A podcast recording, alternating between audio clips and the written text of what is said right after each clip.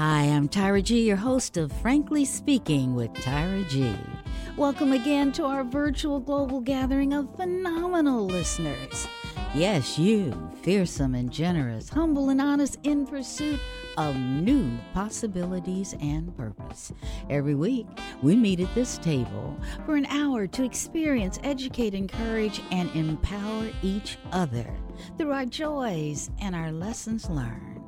We share topics that tradition tells us there's some things you just don't talk about. But here, we live beyond the judgment and the wreckage. We share some aha moments and stories that have been left in our pockets for too long. Every week, we start right where we are. Although many of your voices will speak light into darkness, there is no insignificant person around this table. However, you must come dressed in your inner awesome, believing that impossible is merely a word to describe the degree of difficulty. You're listening to Radio Fairfax, Fairfax, Virginia, cablecast on Cox and Verizon Fios Channel 37, and Comcast Channel 27 in Reston, and webcast worldwide on the internet at www.radiofairfax.org every Saturday evening at 8 p.m. Eastern Time. Should you miss us? No worry. You can catch our archived Frankly Speaking with Tyra G, Tyra G podcast in my media room at tyragarlington.com or on TuneIn and Apple Podcast platforms. And if you feel like connecting with me offline, you know that's easy. Email me at tyra at tyragarlington.com. Thank you so much for tuning in.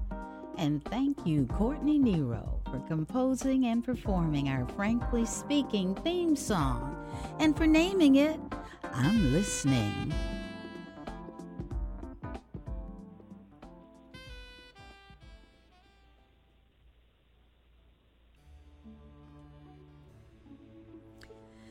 Globally, our world has changed and has been challenged in a way it has not been for over 100 years. An invisible enemy invaded our privacy, our routines, our expectations, and our hopes. Here in the United States, we began to see evidence of unparalleled challenge to our healthcare systems, our economy, and to wonder if our democracy would be strong enough to withstand the attacks on our Constitution. We have begun to use a vocabulary more frequently that incites divisive and combative emotions. Perhaps some of you, like me, have felt mental and emotional uncertainty and unrest. It seems that everything that could be shaken is shaking, where noise, angry noise, seems to be drowning out our laughter and our love. And yet, some of us have been having a much greater, yet much less obvious challenges. Consider the following quotes and listen through your compassionate, compassionate lens. Quote number one It's me and my two older sisters, and it was just my mom. None of us really listened. We didn't do chores, barely went to school and so eventually she got really fed up. I figured I'd live with her for my entire life, and I didn't think I'd be homeless ever. But we kind of both just looked at each other. I was like, I don't really want to stay here. She was like, I love you and everything, but I don't really want you here. Quote number two I was supposed to come down here with my older sister, Nicole, who is 19, and she was supposed to watch me. And she ended up not. We talked, we socialize. We have to, we're related, but we don't exactly get along. I talk to my mom whenever I can. She works a lot, so every time I call her, it just rings. And then every time I call her, I cry because I miss her. Quote number three The day I actually left, my mother stopped feeding me. She threw my food to the dogs. I just grabbed my stuff and left. All she would do is spend time with her boyfriend, and they would never talk to me. I was out of my room maybe two months out of the year. I was grounded the rest of the time.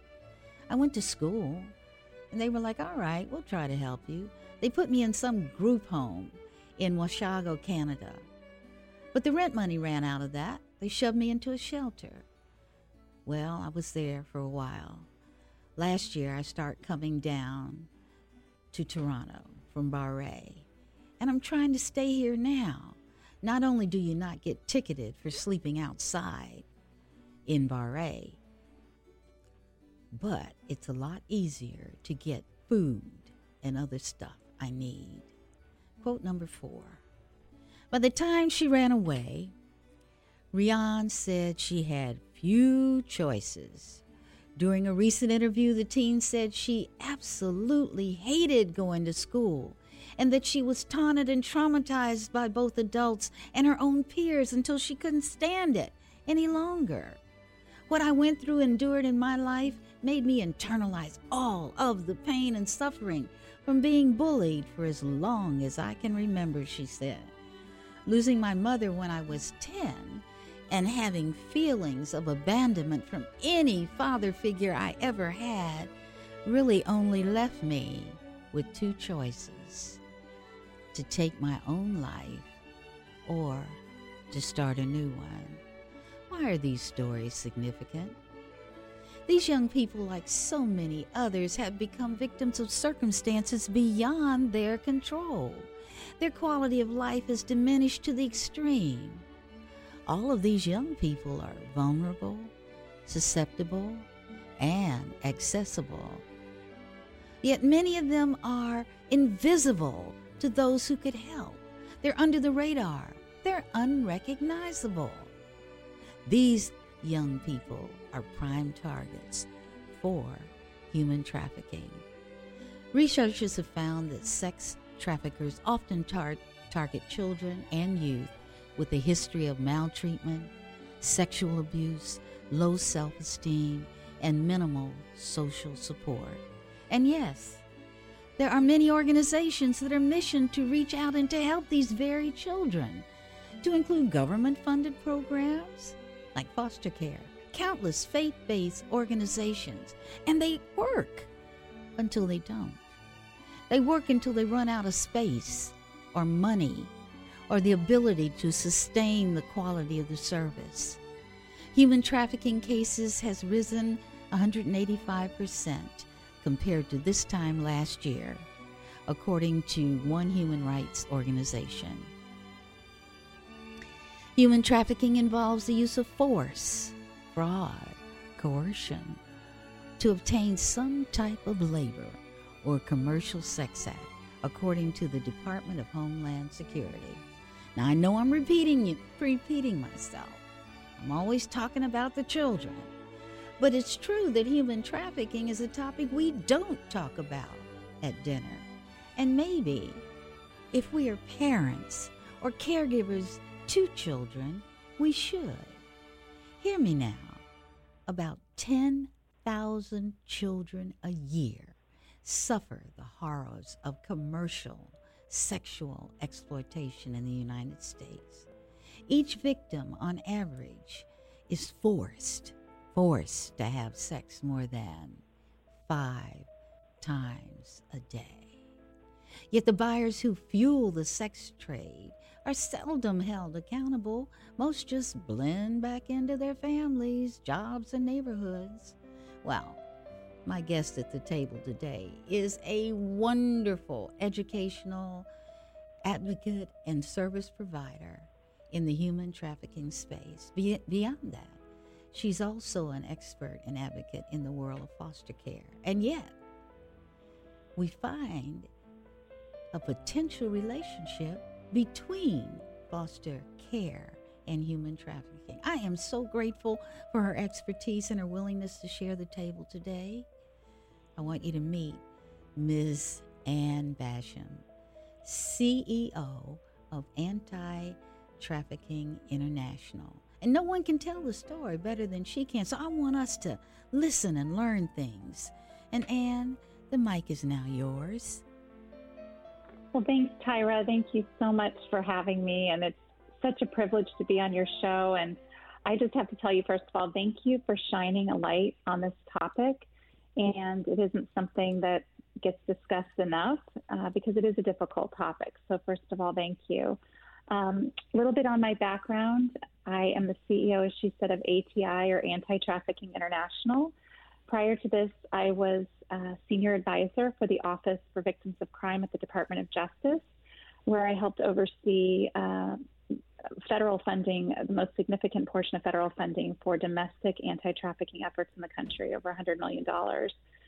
And then prior to that, actually worked uh, in government advocacy, specifically human, on human rights issues, really advocating for a number of issues, including human trafficking and foster care. But personally, just on a personal level, my own parents were foster parents. I was a foster sibling. Uh, my parents took numerous children into our home growing up. And uh, I saw the very bright side, I can say, of foster care. You know, my parents were very loving. And, but I also saw the reality of foster care and what these kids went through. I saw what the parents reality for the parents. And because of that, as an adult, I really had an interest in the intersection with this. And I can tell you, just from a policy perspective, that 60%, 60% of those uh, who are human tra- who are trafficked here in the United States are in the foster care system at one time, 60%. So it is an intersection that we really need to be looking at, that we really mm. need to be discussing. Yes. Sixty percent, yeah, sixty percent of that number coming from foster care, then we need to really keep our eyes and ears focused on it. You know, I that's I did not know the percentage was that high. I could see the potential intersection, but that is dangerous because that's mm-hmm. shining a light on foster care and what can we do to minimize the exposure as a result of the foster care system to traffickers. I wow, yeah, I mm-hmm. appreciate mm-hmm. that. So policies, okay, I'm putting down. I'm taking notes as usual. but I have that one's the big one. We'll come back to that. Go ahead. I interrupted. No, no, that's yeah. So that's that's a little bit on my professional background, my personal background. I also am a mom of three kids as well. My girls actually fall squarely within the ages that are the prime target for victims of human trafficking. You know, ages 11 to 15. That is the prime target age for traffickers to target for for um, human trafficking victims.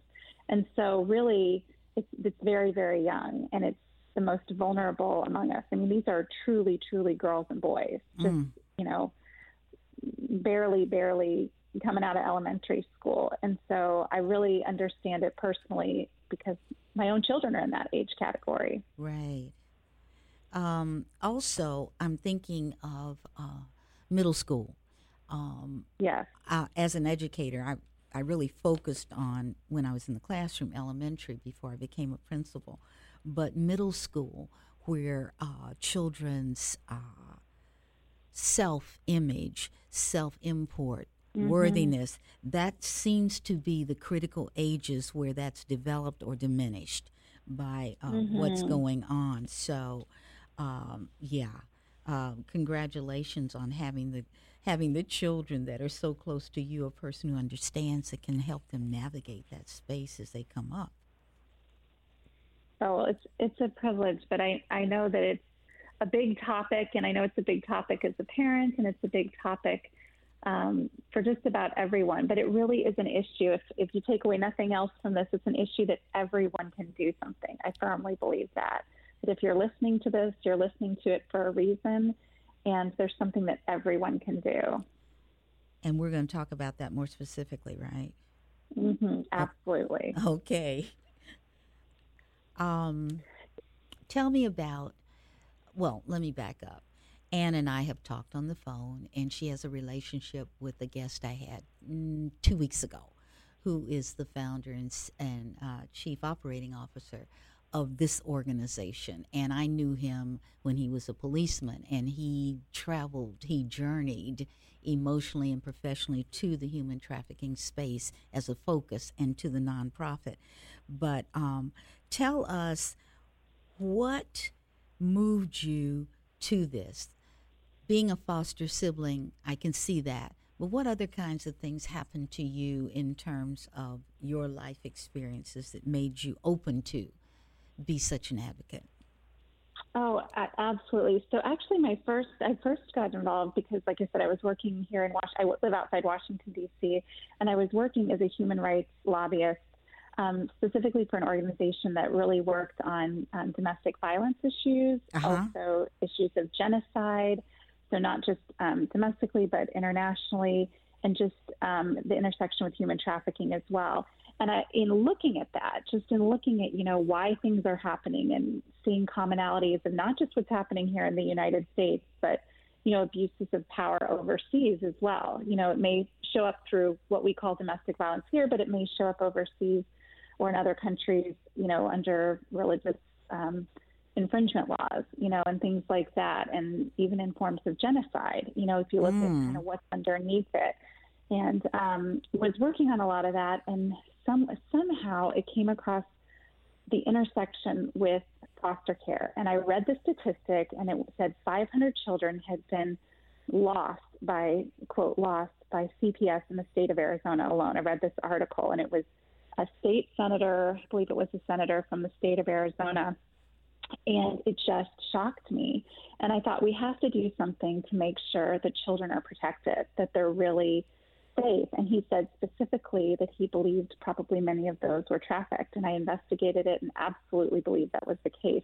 Mm. So he started working on a policy that would really keep kids safe um, from human trafficking and also really protect them specifically within the foster care system. And that's really what began my journey professionally into this whole topic. Um, but I had first heard about human trafficking in 2005 okay. and had a really deep heart for it.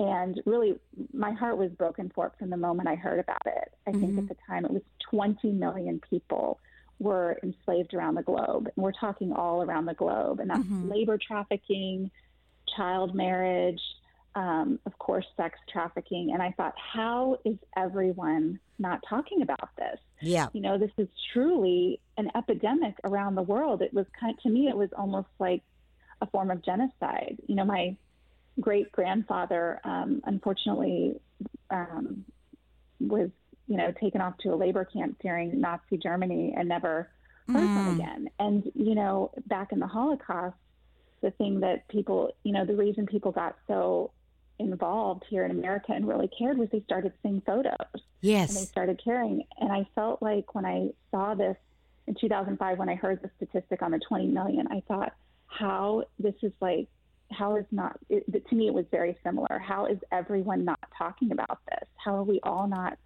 getting on board to stop this and it would take years for me to you know be involved professionally in it but personally was you know very you know got beefed up on it knowledgeable about it learned mm-hmm. you know what i could but um yeah that's long long story into how i got here but you know when i when i think about it anne we don't like to look at ugly.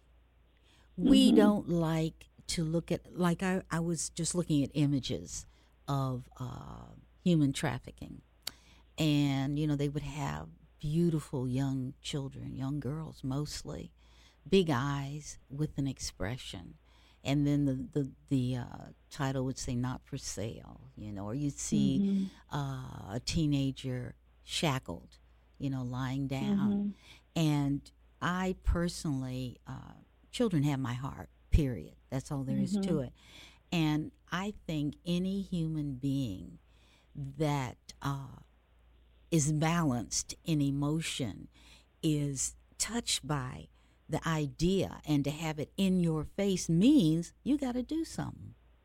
Right. And so if you say to uh, the people in the United States, you have to do something, I suspect many of them were going to say, well, What can I do? You know, how can mm-hmm. I do mm-hmm. this? How can I help? And and it's kind of scary because what I was reading in stats is many of these kids they're sleeping in their own beds and going to school every day. So absolutely, you know, I, I have so many questions. I don't know how we do it. Just talk to us. Just keep talking to us. Well, 90%, it's a scary statistic, 90% of um, trafficking survivors start out in their own home. So before they're, you know, we think of it as, you know, someone being kidnapped off their front lawn. No, yeah. that is not how it happens. That is not it. And I think, you know, my master's is in education too. I have a, to- a real heart for children. I think education, one of the great things about it is that it can lower our fears as well. Yes. And so the biggest thing I would say to your audience is to get educated. You know, it's easy to turn away. It's easy to go look the other direction. But mm-hmm. um, on our website, that's why you, there's a whole tab dedicated to just human trafficking 101, and you can go there. It's preventht.org. And preventht t.org. Mm-hmm. Okay. Mm-hmm. All right. So, okay. Go ahead. I just put that in my And notes. there's a whole tab there that you can go and you can learn about human trafficking. And then under each of, there's a lot of other resources on our website to learn about it. But that's the first step is really to say, I'm willing to get educated and mm-hmm. really learn what the signs are and learn what the statistics are um, so that you can be aware of what's happening in your own community. So, so far we have everyone can do something, and specifically, mm-hmm. Everyone can get educated. They can go to preventht.org, which is your organization, and I have Googled it, and oh my gosh, there are hundreds of thousands of articles and videos and discussions. Mm-hmm. So there's no reason that we don't know. But we have mm-hmm. to decide. We have to decide to be a doer. So, um, okay, I'm ready. Keep going. I'm taking good notes, Anne.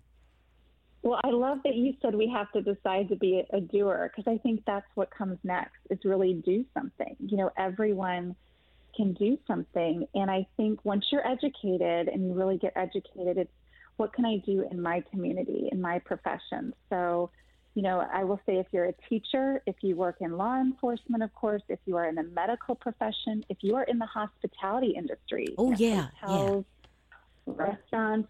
Um, I was even talking to a group of people who go through truck stops. You know, oh. you actually are on the front lines.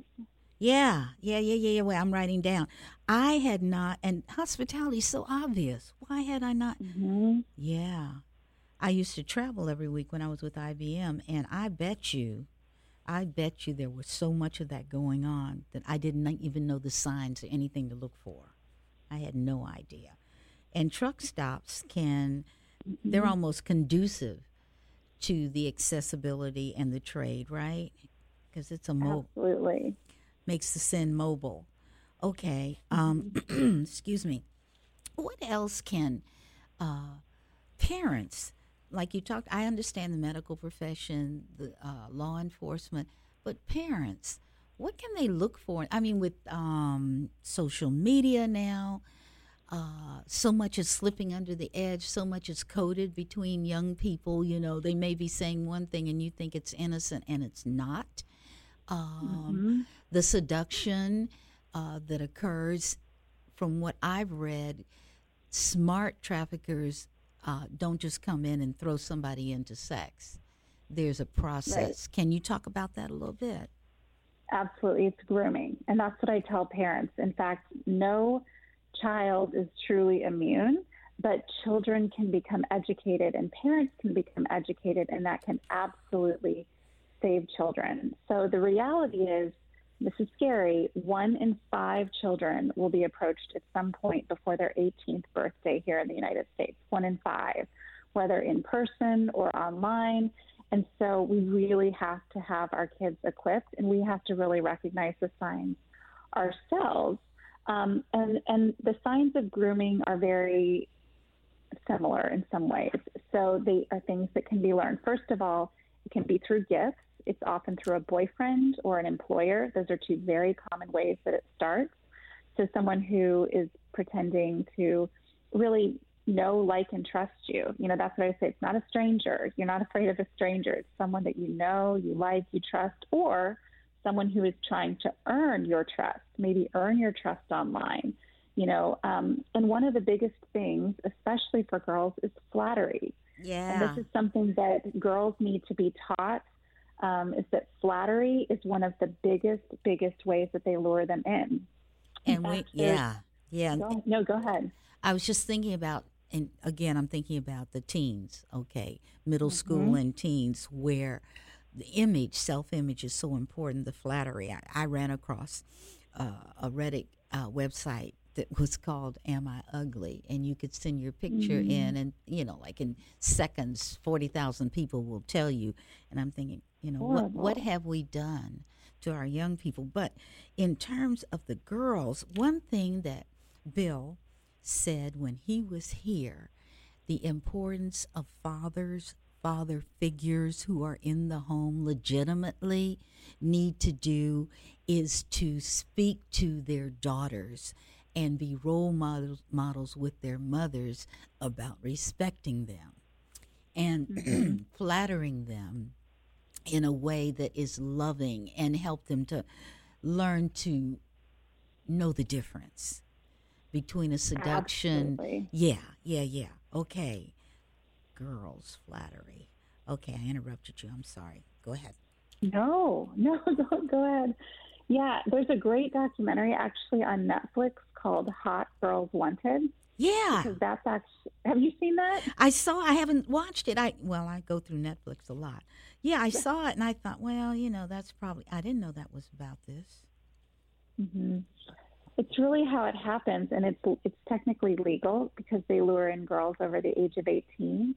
But this is how it happens. It happens through flattery, and the ad the ad tagline is "Hot Girls Wanted." That's why the movie's called that. The documentary is called that. Mm-hmm. And I've often said to girls, they will say to you, "You look like a model. You're so beautiful."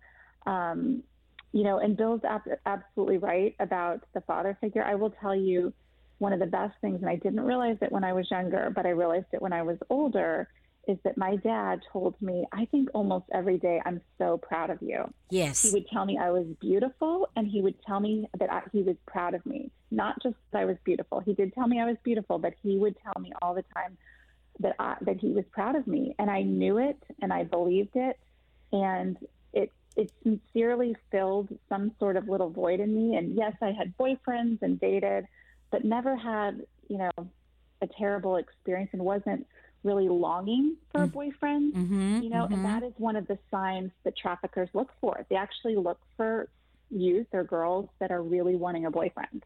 They look for someone who's, I, I don't want to say desperate for a boyfriend, but really, really wanting a boyfriend. And what do and we so really say when we say they really mm-hmm. want a boyfriend is they really want to feel worthy. They really want yes. to feel loved. And society has said that comes from a boyfriend, you know, mm-hmm. instead of achievement, instead of like your dad. And my dad said, you know, I'm proud of you, you're this, you're that, the positive things. Uh, yeah. Mm-hmm. And then the language, language plays a huge part in it. Oh my goodness. Mm-hmm. This just, there's just, this is so big. It is so big. And you know what it is? We don't talk about it. And when we open up Pandora's box where it lives, it's overwhelming almost, you know? Mm-hmm. So it is. I um, hear that a lot. Okay. Well, it's true. And I'm not going to I'm not going to limit it to just two shows. What I want to do is not just say human trafficking. I want to give it different lenses and maybe focus on that, maybe get people, an educator to come in here. But you've been doing some things I want you to talk about in terms of ad- advocacy, and there's some first that are being uh, implemented, I think, in August, and you were. Uh, where were you in Nashville? Yes, with the governor. There are things mm-hmm. that you've been doing. Why don't you share your activity recently and let us uh, get that out there so we can balance the negative things we've been saying. Yeah, well, I'm a big believer that you overcome darkness with light, and I know I know you believe that too. Yes. And I really, really think um, that's the focus of what we're doing. So recently, um, I was in Nashville, I think about two weeks ago, meeting with the governor because um, when I was at the Department of Justice, one of the key programs that we had funded there on a very small scale. We really wanted, I really wanted to see a version of that um, implemented all over, you know, statewide and eventually all over the country in multiple states. Mm-hmm. Um, and Governor Lee specifically has had a really, really good track record of focusing on anti-human trafficking efforts. So I met with him about two weeks ago, and he was uh, all all about it and gave us the green light. And so we are implementing a, a survivor economic empowerment program that is the first of its kind in the country and will be implemented all across the state of Tennessee, starting in Middle Tennessee and then eventually across the state of Tennessee. What does that look like? Is, is, yeah, tell us. Yeah, it really it's it really is based on um, the model of finding a job that they love because survivors of human trafficking are unique. They don't just need a job. Mm-hmm. They don't just need job skills. They really need a job that's going to be a good fit for them. And simultaneous to that, they really need the employer to understand and be, I want to say, trauma informed to understand what they're going through, you know, and what they've gone through. Uh-huh. And so it's kind of that unique balance. So what we do is we come in and yes, we equip uh, the survivor with the job readiness skills training, but we also match her with the perfect, with a great job that's entrepreneurial in nature hmm. um, and something that she's really going to be able to stick to long term. So something it could be in having her own cosmetology booth. It could be um, owning her own cleaning business or owning her own bake- bakery business or culinary business. Um, it could be working as an insurance agent, something that is a little more entrepreneurial and not as much clock in, clock out. Uh-huh. We've just seen that doesn't really last. And one of the biggest reasons why women go back to trafficking and why they feel the need to go back to their trafficker is because they do not have long term employment that is sustainable. They either get fired or they're at a job they really just can't stay at for five years, even, you know, certainly for the rest of their life. And so that's really our goal is to do that. And then we work with the businesses, and this is where the state of Tennessee comes in as well. And we actually work with the businesses to train and equip them, and also to really help them um, through some incentivized programs to be able to offset some of the costs that might be associated with being trauma informed and really um, sticking with that survivor for the long haul for at least a year. We really want that employer linked with the survivor as a mentor, you know, of sorts for an entire year. And we have things in place to do that. And so it's a really unique program because we focus as much on the business as we do on the survivor. And because of that, we really see the success rates are going to be much, much higher, um, you know, than just job skills and job readiness. Okay, so I'm hearing Tennessee is way out front with the Survivor Economic Employer Program and you've got a cheerleader and the govern- governor. But what is unique is, and I love this that you said about the entrepreneurial training that they can manage their time because they, they don't have a long term uh, sustainable job history success. Mm-hmm. So uh, the other thing I thought was really good about it is you're matching them with something they love. So their yeah. passion is meeting their purpose. Therefore, they're going to lend themselves to successful path. Um, mm-hmm. The other thing is the employers, and I wanted to ask you, how do how is Tennessee finding employers willing to buy into this model? Great question. Well, um, Tennessee actually has a lot of small businesses. That was another reason that we targeted the state okay. of Tennessee. Um, they also are a huge hub for human trafficking. They are just Nashville itself is just a two-hour flight to 75% of the other the rest of the country. Ah. So they really are a nexus for human trafficking. A lot of sporting events, a lot of entertainment events. Yes. Um, but because they have so many small businesses there, um, and we actually really believe in collaboration here at ATI. So we're linking arms with some other organizations that are kind of boots on the ground down there. We're also looking to do a PSA, public service announcement, uh-huh. um, to really educate businesses and recruit them. Frankly, get them excited and on board. Um, but there is an it is an incentivized program, so we have people looking for the businesses. We have PSAs. Um, and then we have an incentivized program. So all three of those factors make it, you know, something that businesses are going to want to get on board with. Okay, so we recruit, we have incentives. Now, okay, how will you measure success to this program? Because you're going to have to project that in order for other states to go, oh wow, look at that, you know, and and maybe they don't implement the entire model, but some of it, some pieces of it, certainly to me are transferable. How will you measure, or what? Let me see this. What are you going to use as a success criteria? How about that? That makes more sense. Yeah, long term sustainability. So, what our goal, success to us looks like that woman sticks with that job for a year and her job satisfaction is high and she wants to stay there and she's making a very good, viable income.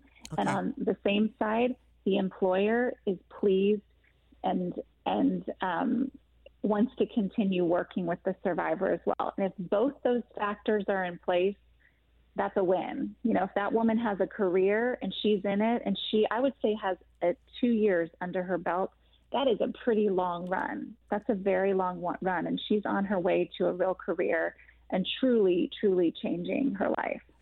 Okay, so let's think about what's the profile of the young women that we are helping to recover and educate in Tennessee? Great, great, great question.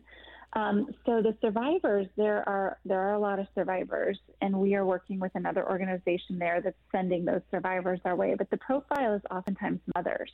Oh, so I will, uh, yeah. So it's actually a lot of a lot of times they are mothers. They're women who have gone through the recovery process. Mm-hmm. So they, um, you know, recovery from human trafficking takes a long time and it takes a lot. And these women have gone through the recovery process. They have um, the support of usually a therapist, someone in social services mm-hmm. who's there, who's going to be there in the wings, because this is, you know, a new job can trigger some old wounds. We know that for any yes. for any of us. You know, it really can, and you're um, so we have that support system in place. So no one who enters the program is going to do it without their own support system. Okay. That's really the profile. Okay. Uh, I'm surprised uh, and shouldn't be. I'm surprised and shouldn't be that it's mothers. Uh, talk about a little bit about the recovery process because I personally know, having been on a clinical staff before, that recovery is not an event. It is a process, and it, it's cyclical, depending on the mm-hmm. on the triggers. So, mm-hmm. um, what's that like uh, for them? I hear you saying somebody is there, but you don't have any statistics yet, right? On uh, no, we haven't even begun to implement. We just got the green light. Okay, okay. We're going to start hopefully in the next six months, really implementing it. So that means you have to come back. Are you ready for that? Yeah. yes. I'm going. you know you know I'm going to do that right. But one oh, of the I would love to. Yes. one of the most important things I think you said is collab. One of the most important words is collaboration. The whole mm-hmm. concept and by collaboration, you're getting entities like you've got the small business community, you've got social services, you've got recruiters out there, you've got marketing and advertising, and you have survivors. So there's a way to find those people, the survivors. So it looks to me like you've got some built in critical success factors. So I'm just wishing you the mm-hmm. best of the best. Now, that's in Tennessee. You told me something good is happening with your program in August. Huge. We have huge stuff happening right here. Okay. Um, this is the biggest stuff. So we have the National Human Trafficking Intelligence Center, and that is our biggest thing that we are launching. And we are launching it August 11th, and it is the first of its kind in the country. And it's something right here um, in the DC area, and it's going to be able to be utilized all across the country. And what it is, is it really gets everything we do here at ATI focuses on prevention. Yes because prevention is the is the biggest way to have impact in the, in changing the numbers on human trafficking. I mean that's the bottom line, and it's also the least funded and the least addressed aspect of the fight on human trafficking. So this center, what it will do, this intelligence center, is it really addresses the recovery of youth in such a way that we get it preventing it from happening in the first place. So what it is is we it's a tip line where that is the first of its kind, and I'll give you the number. It's one eight hundred. One eight hundred. Okay. Mm-hmm, tap T A P. Mm-hmm. And then the number two, and then tip. So tap two tip. And anyone can call in and report um, suspected human trafficking. And once they do, we have a team of trained intelligence analysts who are really, truly subject matter experts. And they analyze it, they uh, you know, we'll contact the person back if necessary, but really to track down the trafficker quickly, um, identify the trafficker, rest, and, and then coordinate with law enforcement wherever that trafficker is. We coordinate with law enforcement, and then law enforcement goes out and they're able to interdict and rescue the victim. And then in the process of coordinating with law enforcement, um, they're able to preserve the evidence and really increase the rate of prosecution. And that is how you really change human trafficking. And that's really the prevention element is getting the traffickers off the streets. And that's what we're doing is we are really, we're not just connecting people to services. Um, you know, we're not just talking about it. We're actually investigating and then going through the proper channels, but we're really assisting um, law enforcement because what we know is that the bottom line is when someone calls and, and says that they suspect human trafficking, mm-hmm. wherever they are in the country, that call may or may not have anyone who's really able to do anything about it because okay. of various reasons. So we take that burden on us. We do the investigation, and we just you know. Now, who who is we doing the investigations? Our intelligence analysts. Oh, okay. At, at NH, yeah, here at the NHTIC. Okay, now there's something I need for you to do because even I didn't get it right. I want you to give the 800 line number and I want you to spell slowly. I got 1 800, but after that, I think I really screwed up. Uh, spell the letters that go after 1 800. Sure. T A P as in Paul. T as in Tyra. A mm-hmm. P as in Paul. Okay. And then the number two. Number two and then tip with a tip line, T I P.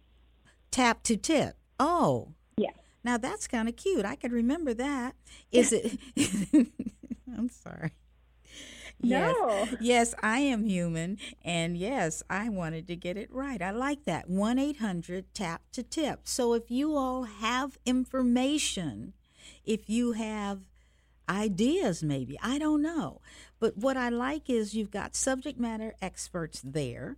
You've got people. Mm-hmm. Now, you would call, you identify the trafficker, and through mm-hmm. this tip line, you can coordinate with law enforcement. Is that right? Yeah, because what we found is one of the biggest reasons why human trafficking goes unreported is that people don't usually call unless they're 100% certain that it's trafficking. And really, ah, how many of us okay. are certain? I mean, how many of us see something? I can't tell you how many times I've had people say, I think I saw something. And I said, Well, did you call the police? Nope, I didn't call the police. And there was a sprinter van in front of my neighbor's house every night at two o'clock. I heard this from someone and I said, Have you called the police? No, we've never called the police. Because most people are afraid to do that for various reasons. Uh-huh. Um, and how many of us travel through the airport? You know, 60% of trafficking victims will go through an airport at some time, 60%. So most of us are probably seeing something at some point in our life. Um, oh, I'm sure. Don't know what to do about it. I yeah. am sure. Yeah, I am sure. And mm-hmm. um, on these stats, that you know, I, am just looking over my notes again, and uh, the the first one I wrote down right away because we talked about you being a foster care sibling was 60% of children who are trafficked have been touched by the uh, foster care system.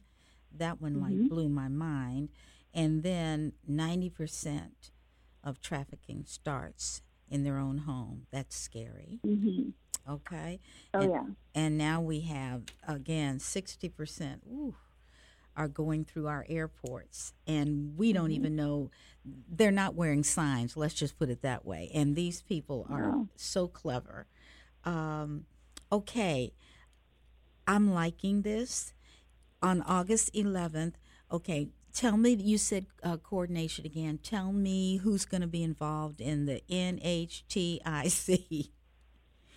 Yeah, so it's really intelligence analysts. So when you when you report something, okay. um, we really want to take off the burden of people worrying about reporting. Anyone can report this okay. way. Anyone can call in and report from anywhere in the country, and oh. we will. They just need to give us yeah anywhere in the country. It's a whole national. You could call us from L.A., from Chicago, from anywhere, and then we will analyze the intelligence we um, through various modalities and then we are actually partnering with ShotSpotter. And ShotSpotter is um, they're all over the country, but they really they're a gunshot detection uh, technology that's in Washington D.C. right here. There was a press conference with the mayor a few weeks ago, and they're in um, New York City, Chicago, and they really detect violence in the earliest stages. And they actually contacted us and are partnering with us because they really want to be on the front lines of detecting human trafficking in the earliest stages. And so it's a really great partnership with them where they're helping us with um, the tip line and the case management, and they're really the best of the best. And so it's um, top notch analysts, top notch technology, and investigative tools to really, like I said, track down the traffickers, get those kids um, recovered, and then increase that prosecution rate. Now, I'm sitting up here listening to you, and I'm thinking, we need more of these kinds of stories, or we need more of this to be pushed out more often. And maybe mm-hmm. if people see hope, and I love the fact that anyone can re- report anywhere in the country, which then you are set up to analyze the intelligence they give you. You've got case management capabilities. I love this. And then you're coordinating with law enforcement and the collecting of evidence. So, um, would a trafficker take the risk of reporting a human traffic uh, trafficking uh, situation? Would a trafficker report? No, no, I'm sorry. Would a victim report? Sometimes, you know, usually they don't. Usually by that point, because it's the process of grooming, and again, the definition of trafficking, as you said, is really that coercion. They're under a lot of fear. Okay. So they don't usually come out and say, I'm, you know, this is what's happening to me because they have been convinced not to speak because either they're going to be harmed or their family members are going to be harmed or something similar to that. So it's up to us. That's what I want to get across. It's up to us to fix this. It's up to everybody we know, everybody, everybody, anybody can do something. And the first thing we need to do is pick apart the term human trafficking. What is it? What does it look like? Can you see it? What are the symptoms? You said before we were talking about where does it begin in the home. Employers, talk a little bit more about employers uh, playing a part in the human trafficking space. That is a great question. Yeah, so my, one of my favorite stories, if I can just share it real fast, is actually a very hopeful story. So mm-hmm. We, um, it was a girl here in Northern Virginia, and she her, worked at a kiosk in the mall mm-hmm. and realized that her employer was grooming her. And for various reasons, um, you know, someone who was developing a relationship with her where she, you know, I would say no like and trust, where this person was earning her trust. And she actually heard our prevention curriculum in her school and went home and realized that the next day she was probably going to be, she was being groomed, and the next day was probably going to be trafficked. That um, all of the elements were in place the gifts, the flattery. He was asking her, you know, all that he was doing. So she told her mother, and she said to her mother, you know, this is what I heard at school. Mm-hmm. This is what is happening at work. And her mom called the police and they investigated. And sure enough, it was a trafficking situation. Oh, it was thank a you. God, yes. I know. Yes, and yes. Oh my goodness. Yes, and he was he was put away and he was prosecuted. And guess what? That girl was never a victim of human trafficking. and we can celebrate. Yes, and and yes.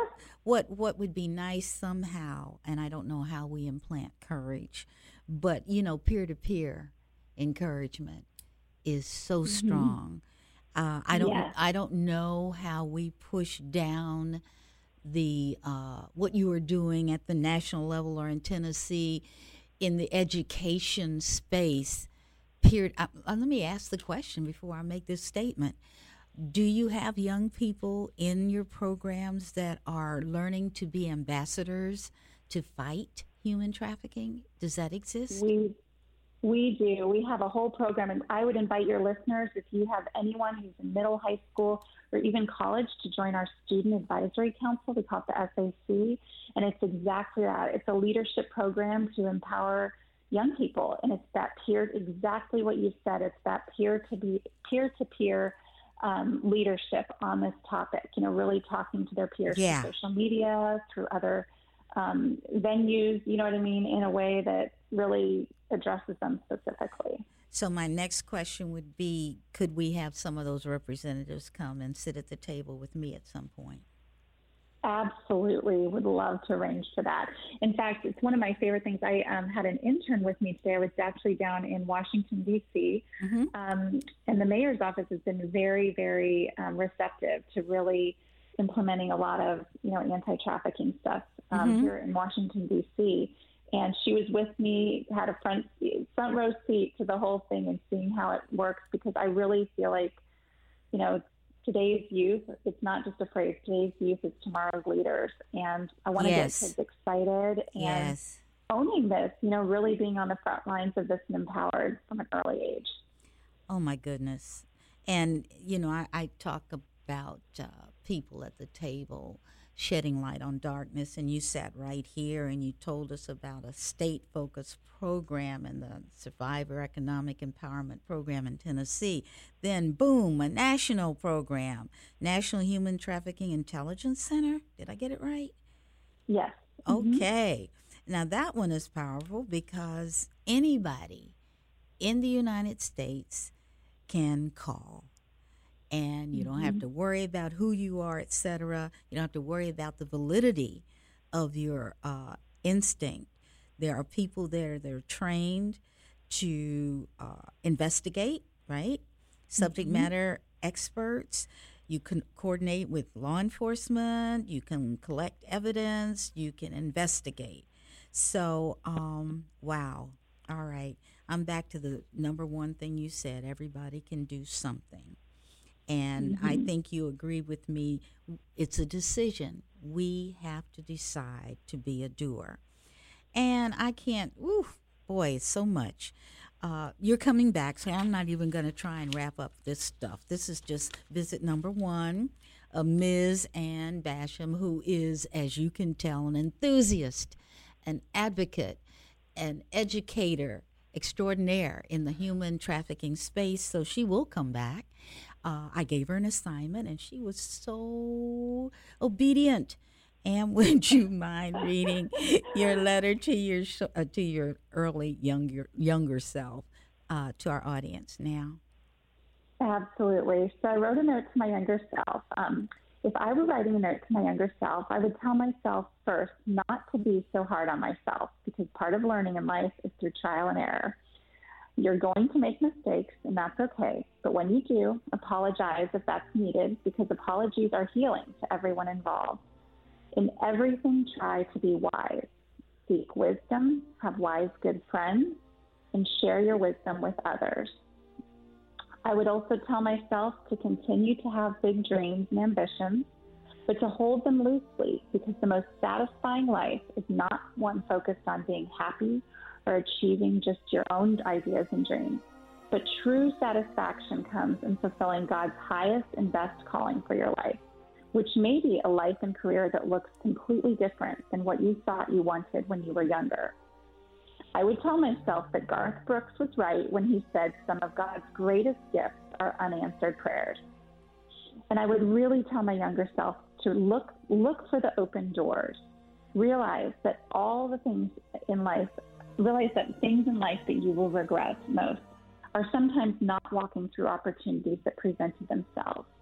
And some of the things you will be the most proud of will come from a willingness to step, step through a very scary open door that presented itself but might have been outside of your own dreams. And my biggest advice for myself and especially my children is to remember the book that your mama read to you over and over as a child, The Tale of Three Trees. Your childhood dreams are there for a reason, but be open to the fact that they may manifest differently when you are an adult, and that's okay.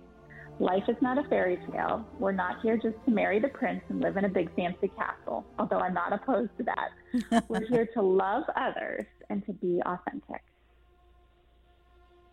And that's it.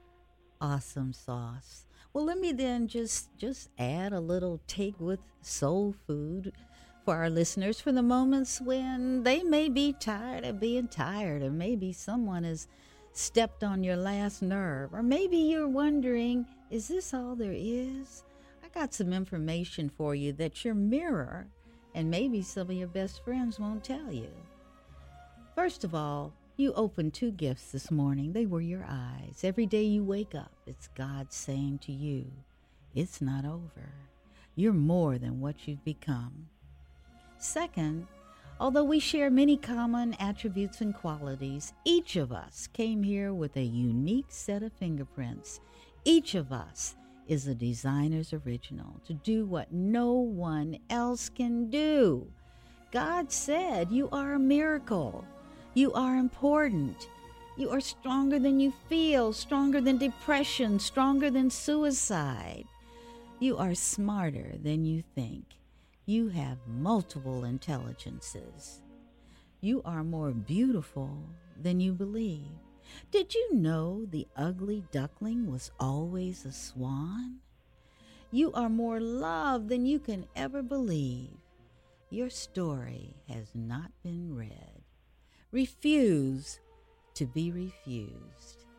My guest today again has been Miss Anne Basham, CEO of Anti Trafficking International.